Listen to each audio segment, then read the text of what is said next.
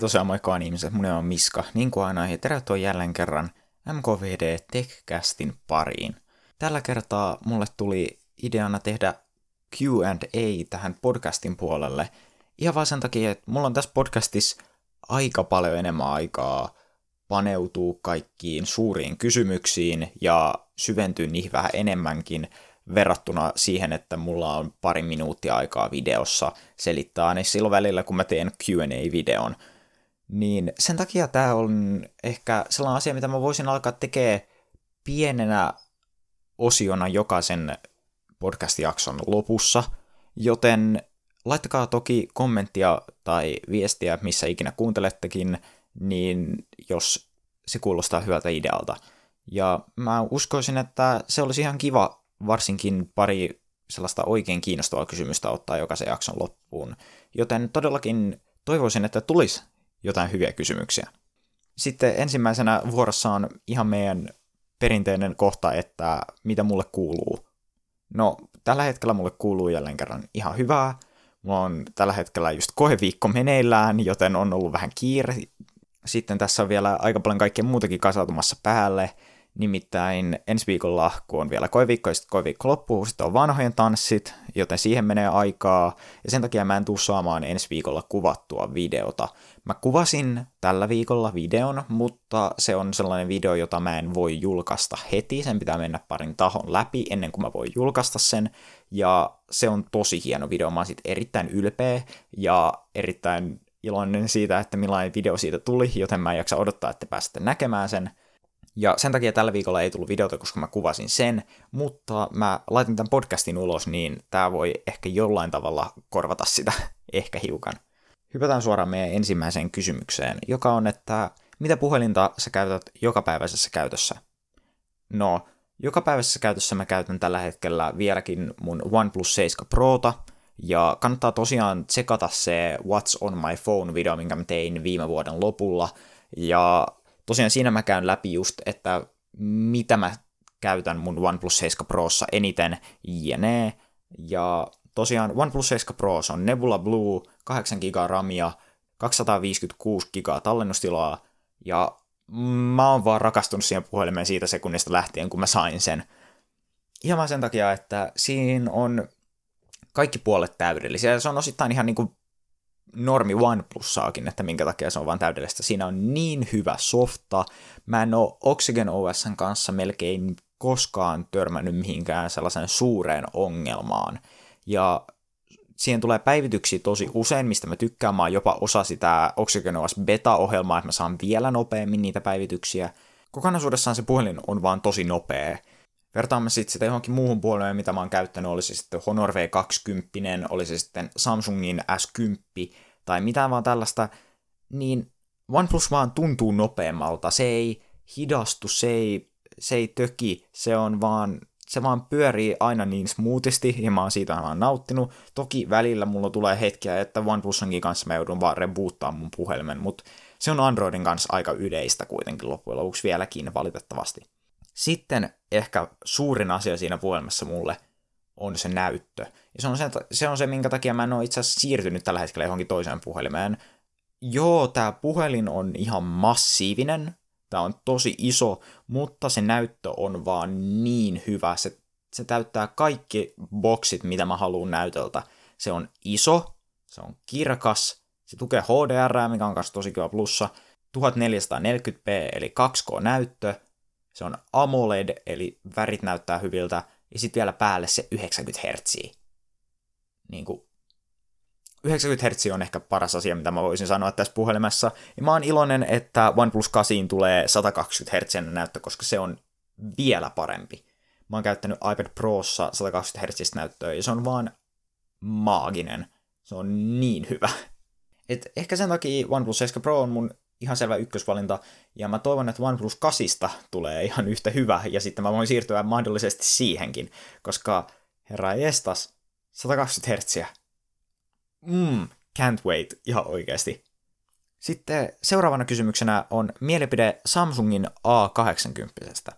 Ja jos mä muistan oikein, ja mä itse asiassa googlasin ennen kuin mä aloin äänittämään, kyllä, tämä on se, missä on se villi pop-up etutakakamera juttu, mikä niin kuin takakamerat liukuu ylös ja sitten ne kääntyy ympäri etukameroiksi. Siinä on esimerkiksi se 48 megapikselin kamera. Ja tämä on mun mielestä ainakin ehkä eniten yliinsinööröity juttu, mitä voi olla. Ja se ei vaan näytä luotettavalta. Se, missä esimerkiksi OnePlus 7 Proon se pop-up-kamera on, no se on jälleen kerran se on liikkuva osa, joten se ei ole kauhean luotettava verrattuna tavalliseen kameraan, mutta siinä on vain yksi liikkuva osa. Se liikkuu ylös ja alas ja se ei liiku mihinkään muualle, niin se on melko luotettava. Mutta sitten tämä, missä on niin monta liikkuvaa osaa jo, niin joka kerta kun niihin liikkuvia osia tulee lisää, niin se luotettavuus vaan niin menee vielä enemmän alaspäin. Ja mä oon itse asiassa nähnyt videoita tästä puhelimesta, missä se mekanismi oikeasti aina takkuilee hiukan. Et voi olla, että se nousee ylös ja sitten se alkaa kääntyä ympäri ja sitten se friisaa siihen puoleen väliin, sitten se kamera osoittaa suoraan taivaalle tai jotain tällaista. Ja se vaan, se ei ole kauhean luotettava, ainakaan mun mielestä, eikä se anna mulle kauheita luottamusta siitä, että tämä toimii vielä kolmen vuoden ajan. Ja ne Toki se, että sulla on 48 megapikselin kamera etukamerana on ihan mahtavaa, ja se, että mun muistaakseni oliko siinä jopa ultra wide kans, niin se etukamerana on kans tosi hienoa, että jos sä saat tosi hyvät kamerat, mutta se hinta, että mitä sä käytät siihen, on se, että se voi olla tosi epäluotettava se systeemi, plus mä en usko, että kukaan on korjaamassa niitä järjestelmiä, että se on melkein aina vaan uusi puhelin. Kaiken päälle, mun muistaakseni tässä puhelimessa on oikeasti midrange-prosessori. Mä muista, oliko se Snapdragon 600-sarjainen vai 700-sarjainen, mutta se ei ole 800-sarjainen, mikä tarkoittaa, että se on midrange-prossu, ja eikä ne kameratkaan oo mun muistaakseni mikään ihmeelliset, ne on aika sellainen midrange-kamerat. Se on niinku melko sellainen keskiluokkainen puhelin. Mä sanoisin, että se on noin 400 euron puhelin, 350 euron puhelin, mutta se maksaa 500 tällä hetkellä mikä on yhtä paljon kuin esimerkiksi Zenfone 6, missä on se sama hyvä pop-up-kamera, 48 megapikselin etukamera, siinä on Snapdragon 855. Ja, ja vielä kaiken päälle ihan massiivinen akku. Ja silloin kun tämä julkaistiin, niin tämä oli vielä kalliimpi. Muistaakseni tämä oli yli 600 euroa, mikä on vaan ihan kauhea hinta midrange-prossusta. Joo, se on hieno se design, se on hieno se koko setup, joo, siinä on hieno iso näyttö, mutta samalla – se midrange prossu hiukan tappaa sen. Ja mä en ole kauhean luottavainen, että kestääkö se kamerajärjestelmä kolme vuotta. En usko. Seuraavana sellainen kysymys on, että mikä on sun lempikamera? No, tähän mulla on itse asiassa kaksi valintaa. Ensimmäisenä ihan tietty mun puhelin, koska se on mulla aina mukana.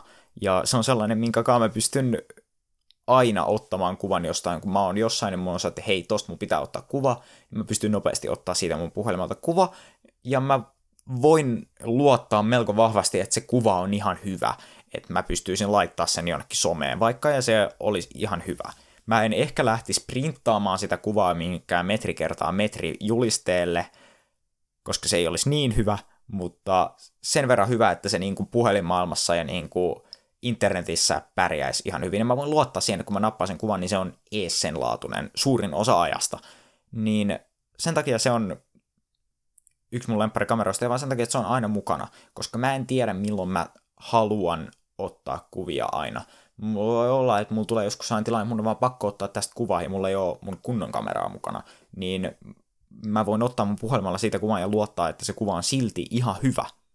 Mutta silloin kun mä oikeasti haluan ottaa kuvia, niin heittämällä mun lempparikamera on mun järkkäri. Eli Canonin EOS M6. Kannattaa mennä katsoa se mun studiotor-video. Mä siinä esittelin tämän mun kameran aika hyvin ja sitten kaikki nämä linssit, mitä mä käytän siinä. Mutta valokuvaukseen mun pitää sanoa, että yksi mun lempareista on heittämällä toi Canonin 50 mm f1.8. Ja mulla on tosiaan toi Viltroxin Speed Boosteri siinä kiinni, mikä tarkoittaa, että se on about noin samanlainen kuin 50 mm näyttäisi full frame kameralla, vaikka se on APS-C. Ja se antaa vielä vähän lisää valoa, että se antaa yhtä paljon valoa kuin f1.2 linssi antaisi. Joten mä tykkään siitä tosi paljon ja se on tosi hyvä muotokuviin. Siis se separation, minkä sä saat taustalta, on niin hyvä. Toki toi linssi on, se on aika huonosti rakennettu, se on täyttä muovia ja ne, joten se on vähän ärsyttävää Mutta sitten toinen linssi, mistä mä tykkään tosi paljon, on se mun Helios 442, eli 58 mm f2. Se on vintage-linssi, se on vuodelta 1971. Se vaan näyttää niin hyvältä. Silloin kun sä oikeasti keskityt siihen valokuvaukseen ja sä mietit sen kuvan, minkä sä otat, sä mietit sen etukäteen hyvin, sä hyvin setappaat sen koko homman, valotat sen hyvin, niin ne kuvat, mitä sillä linssillä saa, on tosi hyviä.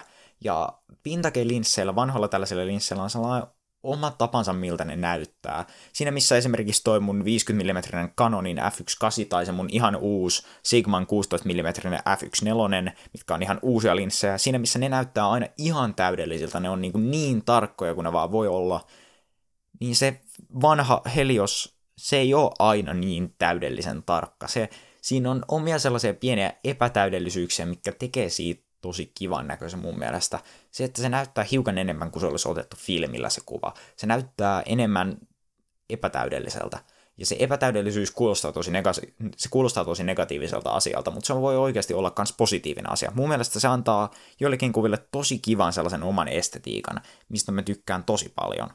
Ja sen takia mun järkkärei on mun lempikamera, koska se antaa mulle mahdollisuuden tehdä niin monta eri asiaa. Se antaa mun mahdollisuuden kuvaa videoita, voin ottaa ihan niin kuin täydellisiä muotokuvia tuolla ihan uusilla linsseillä, tai sitten mä voin ottaa tosi hienoja, vähän vanhaa aikaisempia kuvia sillä vanhemmalla linssillä, millä on omanlainen se, miltä se näyttää. Ja se on sellainen, mihin puhelin ei tule ikinä pääsemään, ihan vaan sen takia, että mä en pysty puhelimesta vaihtaa sitä linssiä. No, sitten sellainen kysymys, että mitä mieltä sä oot älykelloista? No, mun pitää sanoa, että mä oon älykellojen suuri fani, osittain. Mä en ole kauhean kauaa omistanut kunnon älykelloa, mutta mä oon ollut niiden suuri fani aika pitkään, ja mulla on itse asiassa tällä hetkellä mun ranteessa Samsungin Galaxy Watch. Tämä on se pienempi 42 mm versio, mutta tämä on ollut periaatteessa mulle melkein täydellinen älykello. Tosiaan mä silloin ty- mä tykkäsin tästä niin paljon silloin, kun mä testasin tätä. Mä sain testiin tällaisen samanlaisen. Mä tykkäsin siitä niin paljon, että heti silloin, siinä päivänä kun mä lähetin sen takaisin Samsungille, niin mä tilasin itselleni uuden ihan samanlaisen. Ihan vaan sen takia, että mä tykkäsin siitä niin paljon, enkä mä pystynyt enää siirtyä takaisin mun aikaisempaan kelloon, joka oli Nokian Steel HR, mikä oli tavallaan puoliksi älykello, että se oli normaali mekaaninen kello, mutta siinä oli näyttö, mikä näytti sitten, kun sulle tulee esimerkiksi ilmoitus, se osasi laskea sun sykettä ja kaikkea tällaista, mutta sä et pystynyt kauheasti siinä kellolla itsessään tekemään mitään. Sä pystyt vaan periaatteessa näkemään, että sulle tuli ilmoitus, ja se luki se ilmoitus siinä.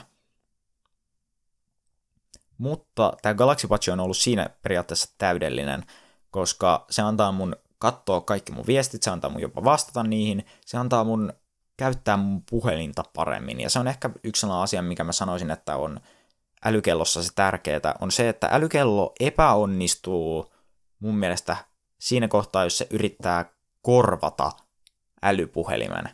Koska sä et halua korvata sitä sun puhelimen ominaisuuksia sillä, että sä vaan teet ne sun ranteessa siinä vähän pienemmällä näytöllä, vaan älykellon tehtävä on mun mielestä auttaa sua käyttää sun puhelinta helpommin.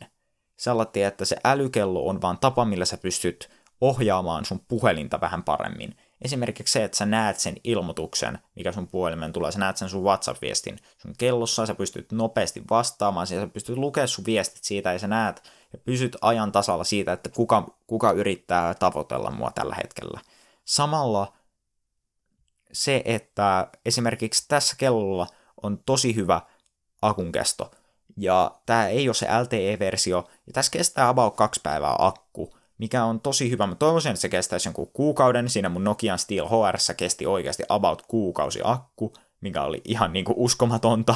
Mutta mä en kanskaan halua niinku ihan miljoonaa ominaisuutta siihen kelloon. Tässä on hyvä akukesto, siinä on hyvä fitness-träkkäys. Se oikeasti tää Galaxy Watch träkkää oikeasti ihan hyvin mun sykettä ja kaikkia askelia ja tällaista perusommia. Se tekee sen ihan hyvin ja se, että se ilmoittaa mulle mun ilmoituksesta. Se on about kaikki, mitä mä tarviin, että se tekee hyvä esimerkki tästä on se, että kun mä itse asiassa, kun mä oon yksin kotona ja mä leikin meidän uuden koiranpennun kanssa, niin mulle on ihan mahtavaa, että mä huomaan mun kellosta, mun kello alkaa värisemään, että joku soittaa mulle. Mä pystyn suoraan mun kellosta painaa, että vastaa, ja sitten se puhelu siirtyy tähän mun kelloon, koska tässä kellossa on mikrofoni ja kaiutin. Niin mä kuulen sen puhelun siitä, ja mä pystyn suoraan puhumaan mun kelloon, ja sen, siinä mun kellon lähellä siinä puhelussa, ilman että mä joudun uhraamaan kumpaakaan mun kädestä mihinkään, että mä pystyn jatkaa sen koiran kanssa leikkimistä ja sen koiran vahtimista jne. ihan hyvin, niin se on täydellinen tilanne siihen, että mä pystyn samalla puhumaan puhelimessa, ja se auttaa mua käyttämään mun puhelinta paremmin, ilman että mä joudun ottaa mun puhelimen taskusta ja hakea se jostain pöydältä ja vastaamaan siihen ja uhrata toisen käsistä siihen. Se on, minkä takia mä oon älykellon fani, ja se on mitä mä haluan, että älykellot tekee. Mä en halua, että ne yrittää korvata millään tavalla puhelimen, niin kuin ne silloin alkuaikoina yritti, jälleen kerran ne kaikki älykellot silloin, missä oli kameroita ja kaikkea tällaista, ne yritti korvata puhelimen, joka ei ollut oikea tapa tehdä sitä hommaa. Mutta mä tykkään siitä, että miltä älykellot näyttää. Tällä hetkellä ei ole suuri fani, ja esimerkiksi Samsungin Galaxy Watchia voin suositella erittäin hyvin. Tämä on ollut yksi parhaimmista ostoksista, minkä mä oon tehnyt, eikä tämä ollut edes kauhean kallis. Mä maksan tästä vähän yli 200.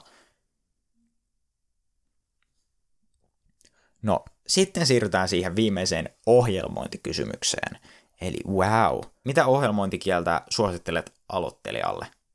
No, tämähän on erittäin simppeli vastaus, ja se on Python. Se on vaan simppelein kieli, mitä sä voit oppia. Se on se, millä mä opin ohjelmoimaan. Itse asiassa mä en ole osannut ohjelmoida mitenkään ihmeellisen pitkään. Mä opin lukion alussa ohjelmoimaan.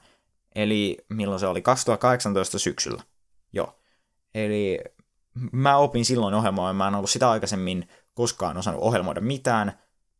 Ohjelmoinnin peruskurssi lukion ICT-linja, niin se kurssi opetti mulle periaatteessa kaiken. Se oli niin hyvä kurssi, ja mä en usko, että mä en olisi koskaan onnistunut siinä yhtä hyvin, jos siinä olisi ollut joku muu kieli kuin Python.